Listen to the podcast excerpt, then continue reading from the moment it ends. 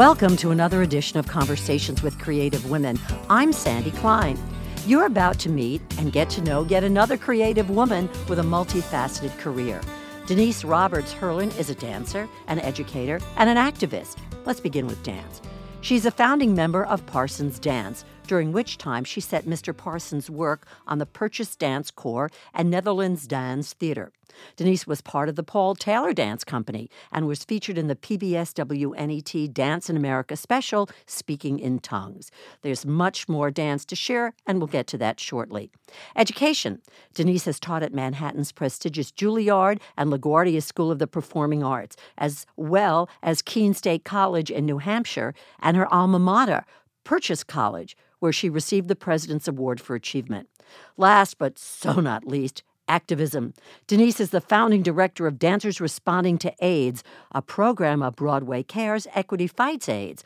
Under her leadership, DRA has produced more than 150 events, including the very popular annual Fire Island Dance Festival. Together, they have raised a combined $300 million to provide life saving medication, healthy meals, and other social services for people who are living with HIV AIDS. Denise is also an inaugural member of the Dancers Resource Advisory Council, a program of the Actors Fund. She's won a slew of honors and awards for her good works. Denise and her husband, Nathan Hurlin, Broadway Cares production manager, have a son and daughter, the daughter who happens to be a soloist with the American Ballet Theater. So let's meet and get to know Denise Roberts Hurlin. Welcome and thanks so much for joining me today. Well, thank you very much for having me. All right, Denise, did you dance in the barn in the backyard of your house as you were growing up? Actually, there was a dance studio a block away from my house, and my mother was like, "Gosh, I need to get you involved in something," because I was a little bit old. My I was a January birthday, so she felt like, "Gosh, I'm you're hanging around the house a little bit too long," um, and so she t- enrolled me in a dance class. and you were how old? Um, I was four, Okay, five, okay. And yeah, it was Well, you know, it was from that on. you know, I interviewed Wendy Whelan, and, uh, who I absolutely loved, and she told such a yes. great anecdote that I had never heard of the expression Irish twins. You know, babies that are close Uh-huh, in uh-huh, age, uh-huh. and her mother was a little on the overwhelmed side and didn't know what to do with her, and so the neighbor said, "Hey, there's a dance studio down the block," and obviously the rest is history. And I said to her, "You know, she could have enrolled you in a soccer camp for that matter." Well, and the fact that it was a block away allowed me to be independent Uh huh. and go on my own. So once I became a little bit older, suddenly it wasn't about my mother needing to be there in order for me to take these classes, which can happen so much. Where was in, this? Where did you grow up? Um, in upstate New York, Johnson City, New York, right, right, Binghamton, New York. This obviously spoke to you, you know, dance, correct? And it just was something that stayed with you. It immediately entered my body. It was natural, organic. It was something that just, you know, was something I should do, and I did it. Isn't that crazy? And just in terms of it being, you know, again, she could have enrolled you in something Absolutely, completely different. absolutely, You know, absolutely. No, it was quite arbitrary that it just happened to be this dance studio was a, a, block away. Right. Correct.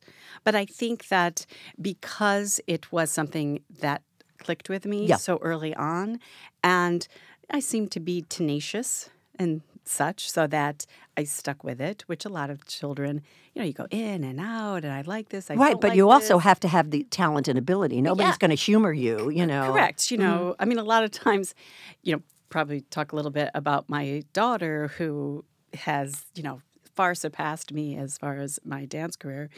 But that idea, people would say, oh, you must be the driving force behind your daughter. hmm And I said, well, I drive her around a lot. That's true. But obviously, it has to come from within. All that sort of impetus to work so hard and continue with something like that, you have to love it. You Well, it's bigger than you are. as over 25 years later, I'm still at my doing my work with dancers responding to AIDS. Well, there you go. It's probably just my personality, I guess. So as you got older, it was your extracurricular activity until you got to college, or no? Or did you go to a special high school? No, no, no. I, it was you know the '60s and '70s, so it was not necessarily a wealth of opportunity for the mm-hmm. arts in the public school system. And especially in upstate New York. Absolutely. Mm-hmm. If you were in the band and music, obviously lots to do, as well as a little bit of theater. But as far as dance, not not at all compared to what is available now um, across the country. So it was absolutely after school, and it was something that I grew and continued and more and more. And then when I got to be in high school, I had a brief moment of like, well, it's kind of fun to do some stuff here too. You mean So I other was- things? I was a cheerleader. I was going to say that. Did you want to be a cheerleader? And I was Yes. vice president of my class Mm-hmm. in student government. And so I was uh, very civic minded, I believe, always. Mm-hmm. So I became very active in that thing. But it, when it came time to apply to college, um, you know, I thought, well, I love science. I, I, um, the thought of being a doctor crossed my mind or a nurse.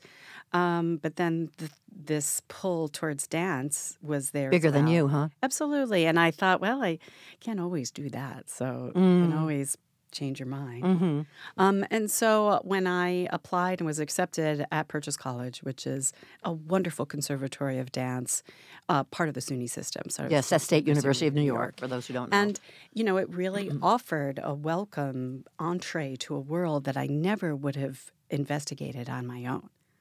And because it was a state school, because I could afford, you know, we were very you know, working class mm-hmm, family. Mm-hmm. My mother was a nurse, my father was a truck driver. So I was able to attend college, you know, based on what how what they earned. So when you got to purchase is when the wheels started to oh, really move. In Cha- terms changed my life. I absolutely will say that Purchase College is the reason I am here today. It offered me that entree. And I think mm-hmm.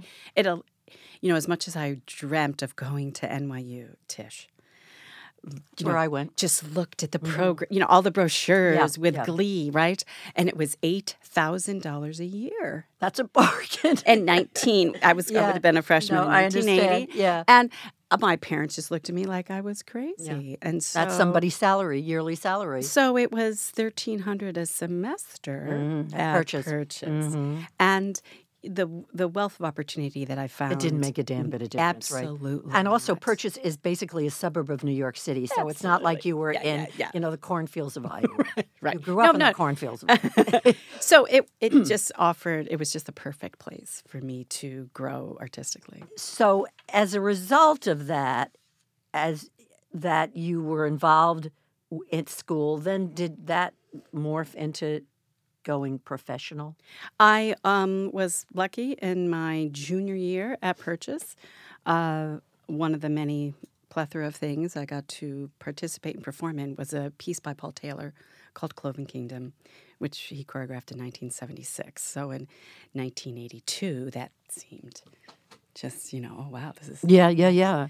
uh, and performed that work as part of our, you know, uh, Repertoire. performances, Mhm. repertoire at, at Purchase, and that was it. I was like, I'm hooked. I'm hooked. Uh huh. Did you want to be a modern dancer? I mean, you knew that you weren't going to do ballet, for example. I, I was strong in ballet. I have a good technique, Mm-hmm. but you know, I am a curvy girl, shall we say? Oh, okay. And That's interesting. I knew that that was never my, going to be my destiny. I Mm-hmm. knew my my ability, my physicality, my uh, you know my technique would allow me great things, but there's certain reality. And there's more flex, no pun intended, flexibility, right? In, in that, I mean, ballet Absolutely. is there's a you know, absolutely, and absolutely. despite the talent, a rigidity, you know, in terms of ballet. I just walked into the doors of purchase and literally had no expectation of what was going to happen. And literally in that first sort of audition process, you know, I Mel Wong, who was a member of the Merce Cunningham Company prior to his being a professor, uh, you know, took off our shoes and and started a, a combination that just was like, what the heck is going on here? But you know, for some reason, it didn't frighten me. It intrigued me, and I was not. I was like, "This is amazing." And so I, I think it just set me on a path that I didn't know I would go on. I mean, Sometimes obviously, that's the best stuff. absolutely. You know? I mean, maybe I had heard of Martha Graham Mhm, watching, you mhm. know, PBS, but I certainly I didn't know who Paul Taylor was at all when I was a freshman. So you graduate, and then did it take much time it for took you a to, little get, time to get into a company? It took a little time. Um, you know, you have to have the right fit. They have to need you, whether who whoever you are. Mhm. Um, but I studied at the Paul Taylor School had just opened. Paul had just opened a school, and I, you know, was sort of intrigued. And at, in the meantime, I uh, met David Parsons, who was a dancer in the company at the time, and he was starting, as things happen, his own group. Hey Dee, come on, what do you say? You know, and so it things evolve by Yes. the people you meet and the connections you make, and uh, you know, and I danced with a, a, a woman named Hannah Kahn, who um, probably was more of the Limón tradition than uh, sort of a Taylor Graham tradition. Mhm. Um, Mark Morris was Oh, someone sure. who, Uh-huh. who was in her company and then formed his own company. So you kind of traveled from one to another. so do, speak. as- and is that common? It is extremely common. Okay. It is extremely common, and it's probably more common today than 30 years ago, since it is more difficult for uh, dance organizations to Survive. have uh, employment for their dancers. or That's how they make their money completely. Um, so it was, let's see, I graduated in 84, and it was in 1987, 88 when David Parsons' company that I was part of was able to, we were like had jobs. I didn't have three other jobs. Gotcha. Gotcha. And then in 1989, I joined the Taylor Company and and did not have to have employment. did you know, or did you need to choreograph? No. In college, uh, composition was part of the curriculum. Mm-hmm. And I knew immediately that this was, Was not for you. me. Part of it was this notion of not having control. You know, you're giving it off to somebody else, right? You're composing, you're doing this, and suddenly you have to watch these dancers do your work. Vision. Uh huh. And uh, I think I and, and I don't want to make my sound make myself sound like I'm some sort of control freak, but I just felt more confident possibly in that notion of me what I am doing as Mhm. opposed to that creative process it's extremely vulnerable. Yeah. It Yeah. is. And it wasn't it's never been something from within that I felt that I needed to express myself in that way. So there, the transition from one opportunity to Uh-huh. another was fairly fluid for you. I, I will say again, I guess I used the word tenacious before, Uh-huh. and I, you know, just stuck with it as opposed to graduating, not getting em- solid employment where I was paying my rent based Mhm. on my performing Right. only. Um, I stuck with it, and so And then eventually couple- that did become your absolutely, absolutely that that, that it yeah did, your life's work. So, to But it was not a moment of I graduated and I got a job Mhm. and there I am dancing all over the world right. as you know a 22 year old. That didn't happen. How did you get involved in being a founding member of Parsons Dance, and then also getting hooked up with the dance theater in the Netherlands? I was at the Paul Taylor School, and Dave Parsons was a member of the company. It was his last year as a member of the company, and he was forming his company, and literally was like, "Hey, Dee, Yeah. come on, yeah. let's, Yeah. Yeah. I'm Yeah. doing this. You gotta, you gotta come with me." Uh huh. and it, you know, how do you say no to an opportunity about something that you start from the beginning? It was just so thrilling. It was intense and a lot of drama, so Uh-huh. to speak, and you have a lot of work that you have to do besides what's on stage. It's dealing with actually touring and the costumes and managing company management. So mundane stuff as well as oh my gosh, it was head from everything. Uh huh. So Was I it a learned a successful venture? Absolutely, his company is thriving brilliantly. Isn't that wonderful? Um, but it was something too that I knew the work of Paul Taylor was what was sort of my dream always. Mm-hmm. So therefore, when an opportunity came for me to have that position, I was able to do that. As far as uh, going to NDT, there were opportunities to set Paul, uh, David's work. So it was me traveling to the Netherlands to set a piece of David's on the company. Mm-hmm. Um, and earlier on in my career, I did more of teaching, more you know, Yes. having stints. But Uh-huh. it, but uh, that too, I knew early on this wasn't going to be my path as far as education. That education wasn't going to be your path. Correct. But you also knew that at some point you're not going to be able to dance Oh, anymore. sure. I mean, that's obviously Absolutely. given. And how wonderful to be able to have a chapter after that. And again, to reference Wendy, when I met and interviewed her, it was with the release of her documentary Restless, Restless Creature. Creature. Restless Mhm, Creature, mhm, yes. mhm. Being a dancer was so critical to her that when she found out that she couldn't, I really took in what she said. And that you can have a chapter two and reinvent yourself, but till you get to that point, it can be kind of tough. I, I had an experience at the time was devastating, but it taught me a lot. Okay. When I entered, so here I finally get into the Paul Taylor Dance Company, my dream. And six weeks after I make my debut, we are on tour in Europe, and I tear my ACL at Sadler's Wells and end up coming home on a plane Oh, geez. to do. And there were a few doctors at the time that I had seen who were like, "Oh, I think this, you know, you might think about something else you mm, want to do." And I was like, mm-hmm. "Are you kidding me?" I can't. This I- is no, my soul. Yeah. 27 years old. Yeah. So mm. I didn't sort of listen to that mm-hmm. voice. I listened to another voice that I just need to work hard and get through it. And it was at that time, which was 1989, at the you know a very pivotal moment of the AIDS epidemic, and I, you know, decided I wasn't going to feel sorry for myself sitting here in my apartment while you know, the company's off on a grand tour and I'm hobbling around going to physical therapy in my dank apartment. So I uh, lived on the Upper West Side and walked over to God's Love We Deliver. And it was a very critical time because there were so many people who were homebound. And so God's Love work was instrumental in providing comfort and care for so many. And so I started delivering meals to people. And it was really the first time in my life where I dance wasn't the reason I was feeling uh, fulfilled and committed and inspired and all of those things that we all do, why we do what we do. Yeah. And it really taught me that lesson like, okay, it's going to be okay.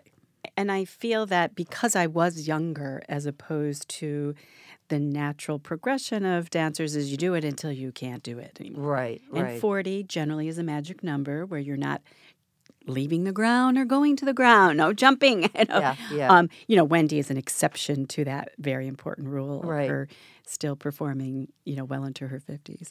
was but- it at that time too that the education part of your life was coming together? It was at that time too that the education part of my life, I knew that wasn't what I was going to do. Mm-hmm. I had definitely figured out that that was not my path. Okay, even did though not- you did teach. I it did, te- you know what I mean? I had these moments of like kind of um like visiting professor almost. absolutely, Okay. absolutely, or And you enjoyed that, but that was not yeah, that was not your chapter two. that was that was a chapter that is. I'm glad I went through it. Yes, I know that yes. that's not what I am meant to do. so let's focus on this activism. You gave birth to dancers responding to AIDS? Myself and Hernando Cortez, who is a dancer with the Paul Taylor Dance Company, with Uh-huh. me, together we co we founded Dancers Responding to AIDS, and Because why? it just it was all around us. There were two men that we danced with, two beautiful souls, Christopher uh, Gillis and Jeffrey Wadlington. And Chris was a had been a dancer in Paul's company since the early 70s. And Jeff was 27, 26 when I met him, and he was 29 when he passed away, and Chris was 42. So it was, you know, like with a lot of things, when it's around you, you're compelled. Oh my God, I have to do something. Look at the. And You can't turn a blind eye. cannot because they are, it was just so visceral and it was so. and ubiquitous, you know? so part of our Yes. every waking moment Yes. of our life in the company. And, you know, when you watch someone die, it's so, in a slow, long process. Um, you know, it was very, very tragic. Hernando and I were like, we have to do something. and so in the beginning, it was more about uniting the dance community, coming together, you know, marching in parades, doing different kinds of things to just have a voice. Because at that time, you know, there wasn't a lot of people listening, and it just there wasn't a lot of support. There wasn't Yeah, a yeah, lot yeah. of like we have to really uh, let's attend to Yeah. this. It was in 1993. Um, we were gathered for a, a pride parade, you know, gay pride parade in June of '93, and you know, we weren't just going to march. We were dancers. So it would be like we would, the Graham Company that was there would come up with a phrase, and then Taylor people and City Ballet and Twyla and ABT, like all So these you all came together. I all mean- came together to, you know, stand united Yeah. and, and in the face people of that's what's happening Yeah. with everything around us. And so we would let the group ahead of us go further so there'd be space so then we could like jete down. Yes, yes, yes. Uh huh. Because of course we were young and realized, hello, why would you want to jete on cement? But anyway, youth is, you know, Yes, it's not, it, that's it's the whatever. greatest thing about youth, right? So, uh, you know, we kept bumping into this group ahead of us. And Tom Viola, executive director of Broadway Cares Equity Fights AIDS, you know, turned around and was like, Who are you people? And I'm like, We're dancers responding to AIDS. And he very astutely and immediately, without hesitation, said, You know, maybe you should come talk to me. So by August of 93, DRA mm-hmm. had become a program of Broadway Cares Equity Fights AIDS. when did that? When was Broadway Cares f- uh, founded? Uh, well, it was uh, 1988 uh, is when. Uh, you know, it was Broadway Cares Yes. and Equity Fights AIDS, and in '92 They merged. merged. So it was just after their merger. Okay.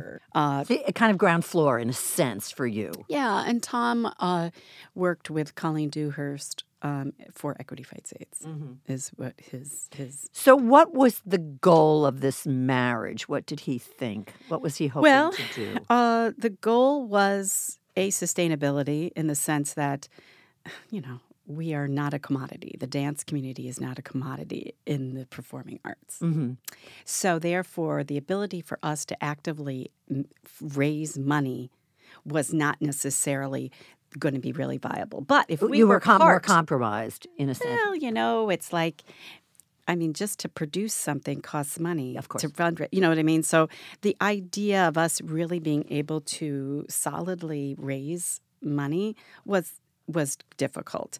For us to have a voice and say, pay attention, our pay attention to these people around us. They need you. That's different, right? To be a sort of a, of a loud voice. Um, so because Tom was like, you should be part of Broadway Cares because you're focused on the dance community. We're focused on the theater community. We all have the same goal. We are we want to raise money so that we can provide for services at the Actors Fund, the AIDS initiative at the Actors Fund that are provide those are the social workers. I'm not a social worker. Tom wasn't a social worker. That idea that we have the ability to come together, unite, bring a very talented group of people together that will draw attention, and but provide for these or these uh, services that will actually be providing the direct services to people in need. And also to expose the fact that your community is very much impacted by this vicious disease. Absolutely. It was small, obviously, in the beginning, and, and Hernando and I were still dancing in the Paul Taylor Company. In spite of your ACL? Oh, well, you know, I, I, I worked hard. Okay, okay. And it no, it's great. Yeah, I mean, yeah. uh, no, it, I worked hard and definitely came back and danced for five years. Uh, in spite of after that, yeah, yeah. professionals supposedly told you. Yeah, you So and then you so this again putting words in your mouth. This became bigger than you. Absolutely. And by joining with Broadway Cares, suddenly we were able to uh, be creative and figure out ways that we can be united and raise money. We figured out that dance is a hard medium mm-hmm. to present. You need a stage, you need lighting, you know, you need the proper way for the audience to watch the dance. So there's a lot of components that are needed in order to watch dance. Yes, I never thought about that. But but you don't need an, an enormous amount of space. Of or course. You don't, you know, so or the space that's appropriate. You know, it's not like, oh, let's do something outdoors, but it can't be on a cement. You're not going to make dancers do that. So Hernando went out to the Pines a lot on Fire Island. Well, people have to know about that. Oh, so the Fi- Fire Island Pines is this beautiful sanctuary uh, on Fire Island, which is an island uh, off just off the coast of Long Island. It's about an hour and 15 minutes outside of downtown, Midtown, uh, New York City. And the Pines is a community, there's many communities along Fire Island, but the Pines is a unique sanctuary for gay men to come and feel safe feel safe and be empowered to mm-hmm. be who they are because mm-hmm. obviously it was founded in the 1950s so it's i didn't realize it went back that far and it's just a beautiful sanctuary where there's no roads it's just boardwalks no lights you know so it has this you can't believe you're only an hour outside of mm-hmm. kind, of. kind of in a paradise but you know in, in an environment where if you were if you were gay, you couldn't be gay at your job. You could hardly wear a pink shirt, you yeah, know, yeah. to work, let alone express that yourself. dual personality yes. or dual life. So this offered that ability right. for people to have that sanctuary. Um, and you know, obviously, and then by the 80s and 90s, it wasn't as severe as it was in in the Pines' founding, but still, it offered sanctuary that was needed and necessary. And so Hernando was like, there are these beautiful decks you know, in people's homes. So outside and the back, so there'd be the pool and then there'd be this deck. So we're like, we could lay some Marley, which is a dance floor, and we could have a show out on Fire Island, a captive audience of people who this mission meant a lot to. Who resonated with, yeah. Uh huh. So maybe dance wasn't their thing, but this mission was important. So in 1995, we had our first Fire Island Dance Festival, laid out a couple rolls of Marley, mixed up some drinks, and we had six, I think, dancers perform, set up a little bitty sound system, folding chairs. Some people sat around the pool, and we raised almost $8,000 for that one time yep. only shot. And who it, did the choreography back um, then? It was, How did that work? All of our events are bringing together different companies, different genres. You know, I'm a firm believer that we support everyone in the performing arts. Whether you are a dancer who, you know, is working in the bowels of Brooklyn someplace, or you're at Lincoln Center, yeah, uh-huh. that we are here for you, for your health and well being. Mm-hmm. And so it was important that I feel it's important that we represent you in a lot of different ways on these programs.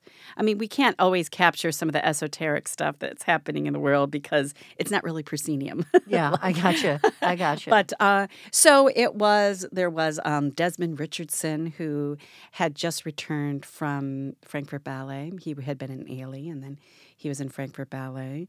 Uh, Tom Mossbrucker from Joffrey performed, uh, a dancer from Taylor, Hernando performed. Um, so it was really galvanizing, you know, a lot of different people. And last year was our 25th anniversary. Crazy, huh? It was, it is crazy because I, it just, you know, you just don't think it's been that long. But we've grown to become this not only force of fundraising, right, but also a real cultural touchstone for this community. Is it a one time shot? I mean, is it one night or is it a series of nights? It's a series of nights. So now what we do is we take over this the largest property in the Pines and cover the pool and build a theater Wow. Then build a stage that's right up against the bay. So it really has this vista yeah, looking what like a backdrop on the water. Yeah. the Great South Bay, right? Yeah. How spectacular. And the sunsets. Oh my goodness. There. So what is the draw? We usually have about 1,200 to 1,400 people who attend. So there's seating for 400, and we have three shows, another one on Sunday. Um, we now have like a day trip where people come in from the city because it became obvious that it's uh, you have to like rent a house for a week in the Pines. It's a beach community. right. It's not like oh, there's a hotel and mm stay at the Marriott. You know, that's not there. And that's what what's so wonderful about it. That it's Oh, absolutely. It is pristine and, Yeah. and as pure as And it was. yeah. Yes, absolutely. That idea of bringing people in on a bus and have it making a whole day of it Mm-hmm. and making it sort of this sort of special event. And that's become kind of popular. Last year we raised for that just that event for, was six hundred and fifty seven thousand dollars. Yeah, that's mind blowing.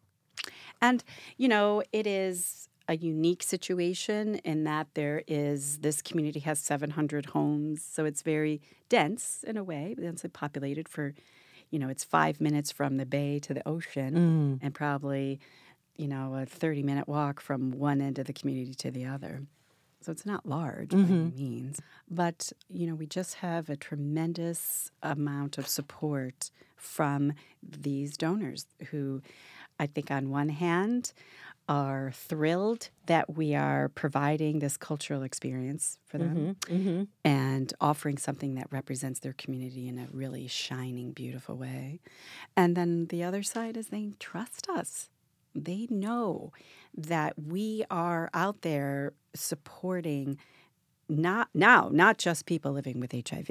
So that's another part. That's what I was going to ask you. I mean, has Yes. that expanded to include what? In 1996, when the introduction of protease inhibitors really enabled people to live with HIV as opposed to Having it be a death, death sentence, yeah. you know, and it was very, very immediate. You know, within a year, a year and 18 months, immediate, uh, the mortality changed drastically.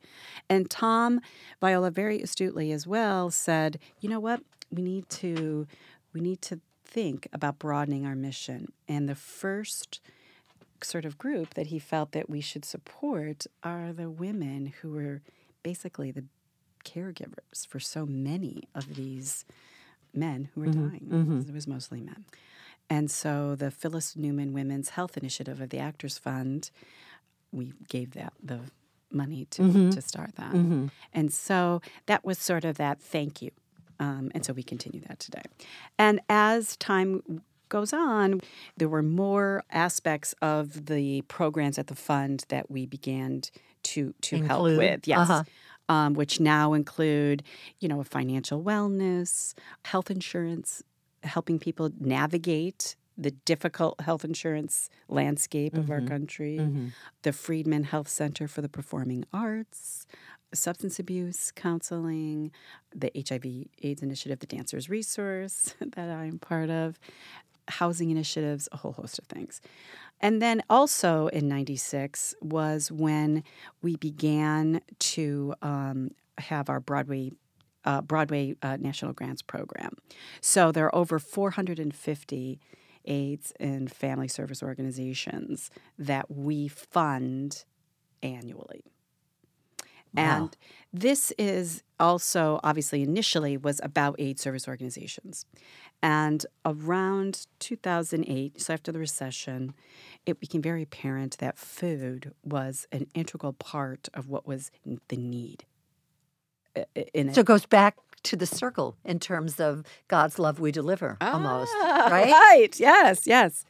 And so, you know, obviously, you know, a lot of philosophy now is that you know you have a healthy meal.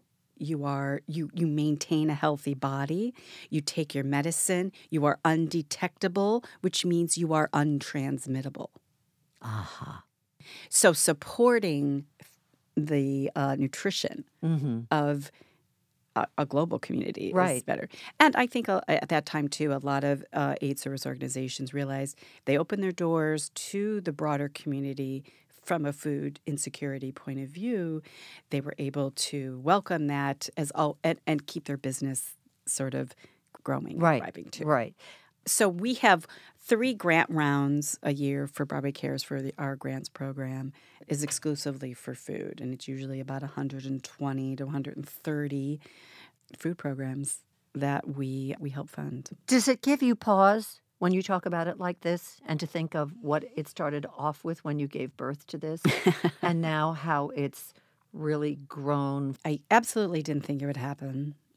But then I think when you're in the thick of it, you're not thinking about that. You're thinking about I gotta do survival. something, You're thinking Yeah. about I have to help this person, Yeah. this person, and and I think that it was again just lucky, so lucky that we were able to um, collaborate and be a part of this family, this Broadway Cares family, because you know the commercial world versus the non-for-profit world. Like I had said before, I wouldn't be here today if it was just me and Hernando still trying to make it work. But Right, that wasn't possible. That would never be possible.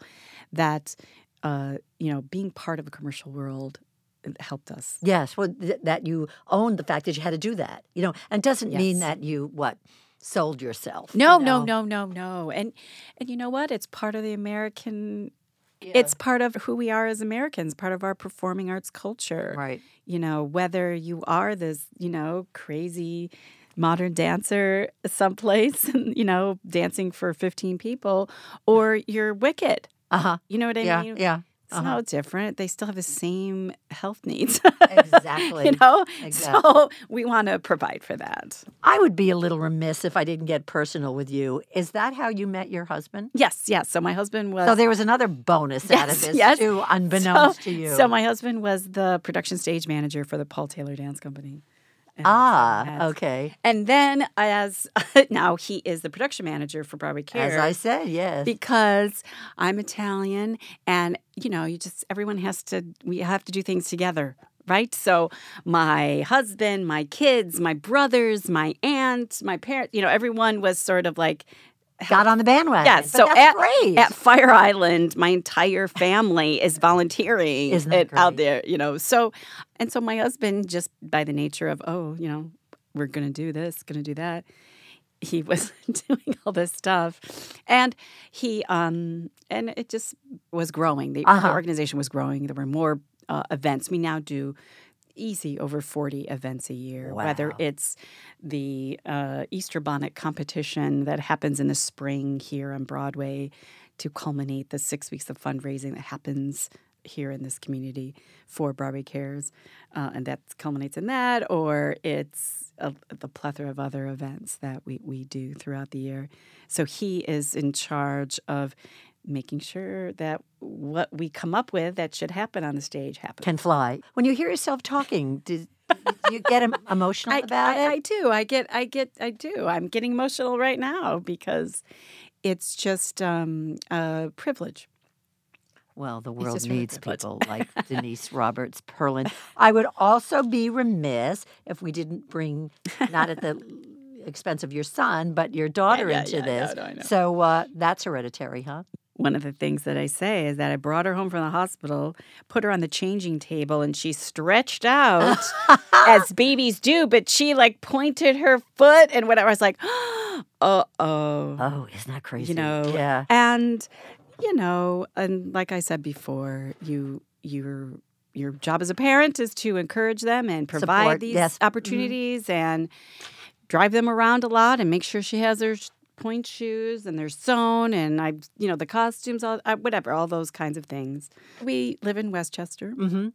and i took her to a little ballet you know ballet school up there and Mhm. she was you know five maybe and she was kind of like uh i was like dance is fun you're eight you know Go for it. You should have fun Yeah. uh and so i found a wonderful competition dance studio where tap jazz lyrical you know Mm-hmm. whatever contemporary and went to dance competitions and the whole bit and she loved it and going you know i mean it was so fun and when she was 11 she uh, was clara in the radio city christmas spectacular Well, that's big. Okay. and it was truly at that time she's like oh my gosh can i do i have to go back to school So this was the epiphany. just this was her moment. She knew this theater was her world.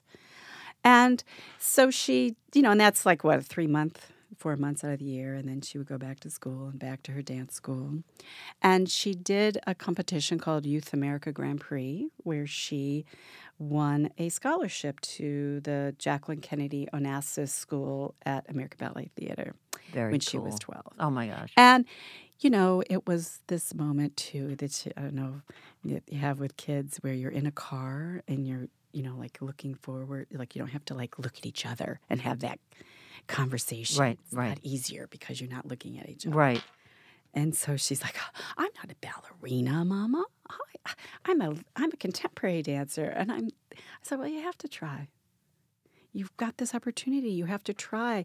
I mean, I'm your mom. I feed you. I clothe you, but I I also have to know that I don't want you to be 18 years old and say, Have "What the heck?" Didn't Mm-hmm. you make me do that because you were like, oh, I want to stay with my friends? Well, who doesn't want to stay with their Mm-hmm. Of friends? course. hmm But and and it was something where she just needed to try, and she uh, went to the JKO school, and within six weeks was like, "Oh, this is different," and never looked back. And so she has been affiliated with American Ballet Theater really since she was ten, since they had like these little summer Right. Mhm. programs. Mhm. It's as much joy to see her grow as this artist, but for her to also be part of this family. That I know how important that has been for me to be part of the Paul Taylor family, Sure. into my DRA Broadway Cares family. Find your your safe space also. Absolutely. Yeah. It's just and your Lance men and women, yeah, and you're as well as have this creative, of course. you know, the creativity. Well, then it becomes bigger than you. Yeah, But you yeah, have to do yeah. it. You know. And uh, yeah, so she is, you know, just really thriving and doing That's great. well and traveling the world Oh, how cool. and performing ballet. I mean, it's just, you know, that that's a pinch me moment too to sit in the audience at And the. Metropolitan Yeah, Opera yeah. and Well, maybe um, we invite her to be on the oh my gosh, she'd have a lot to say. Well, that would be wonderful. Well, you've had a lot to say, and I say that in a really good way. I was really thrilled to get to meet and know you and what you do. This was really Thank terrific. you. More continued success. You changed the world. Thank you so much, Sandy. Join us for another edition of Conversations with Creative Women. I'm Sandy Klein.